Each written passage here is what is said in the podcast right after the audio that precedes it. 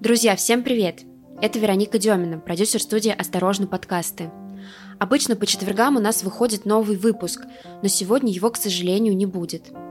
В сложившихся обстоятельствах мы не можем продолжить работу в прежнем формате. События, которые сейчас происходят в Украине, изменили наш привычный порядок дел. Мы сконцентрировали внимание на работе над новостным подкастом «Осторожно, утро». Подпишитесь на него, чтобы получать важные новости. Мы берем паузу в работе подкаста «Красота требует кэш», но обещаем вернуться в новом сезоне со свежими выпусками и обновленным форматом. А еще мы очень хотим мира и верим в то, что он скоро наступит.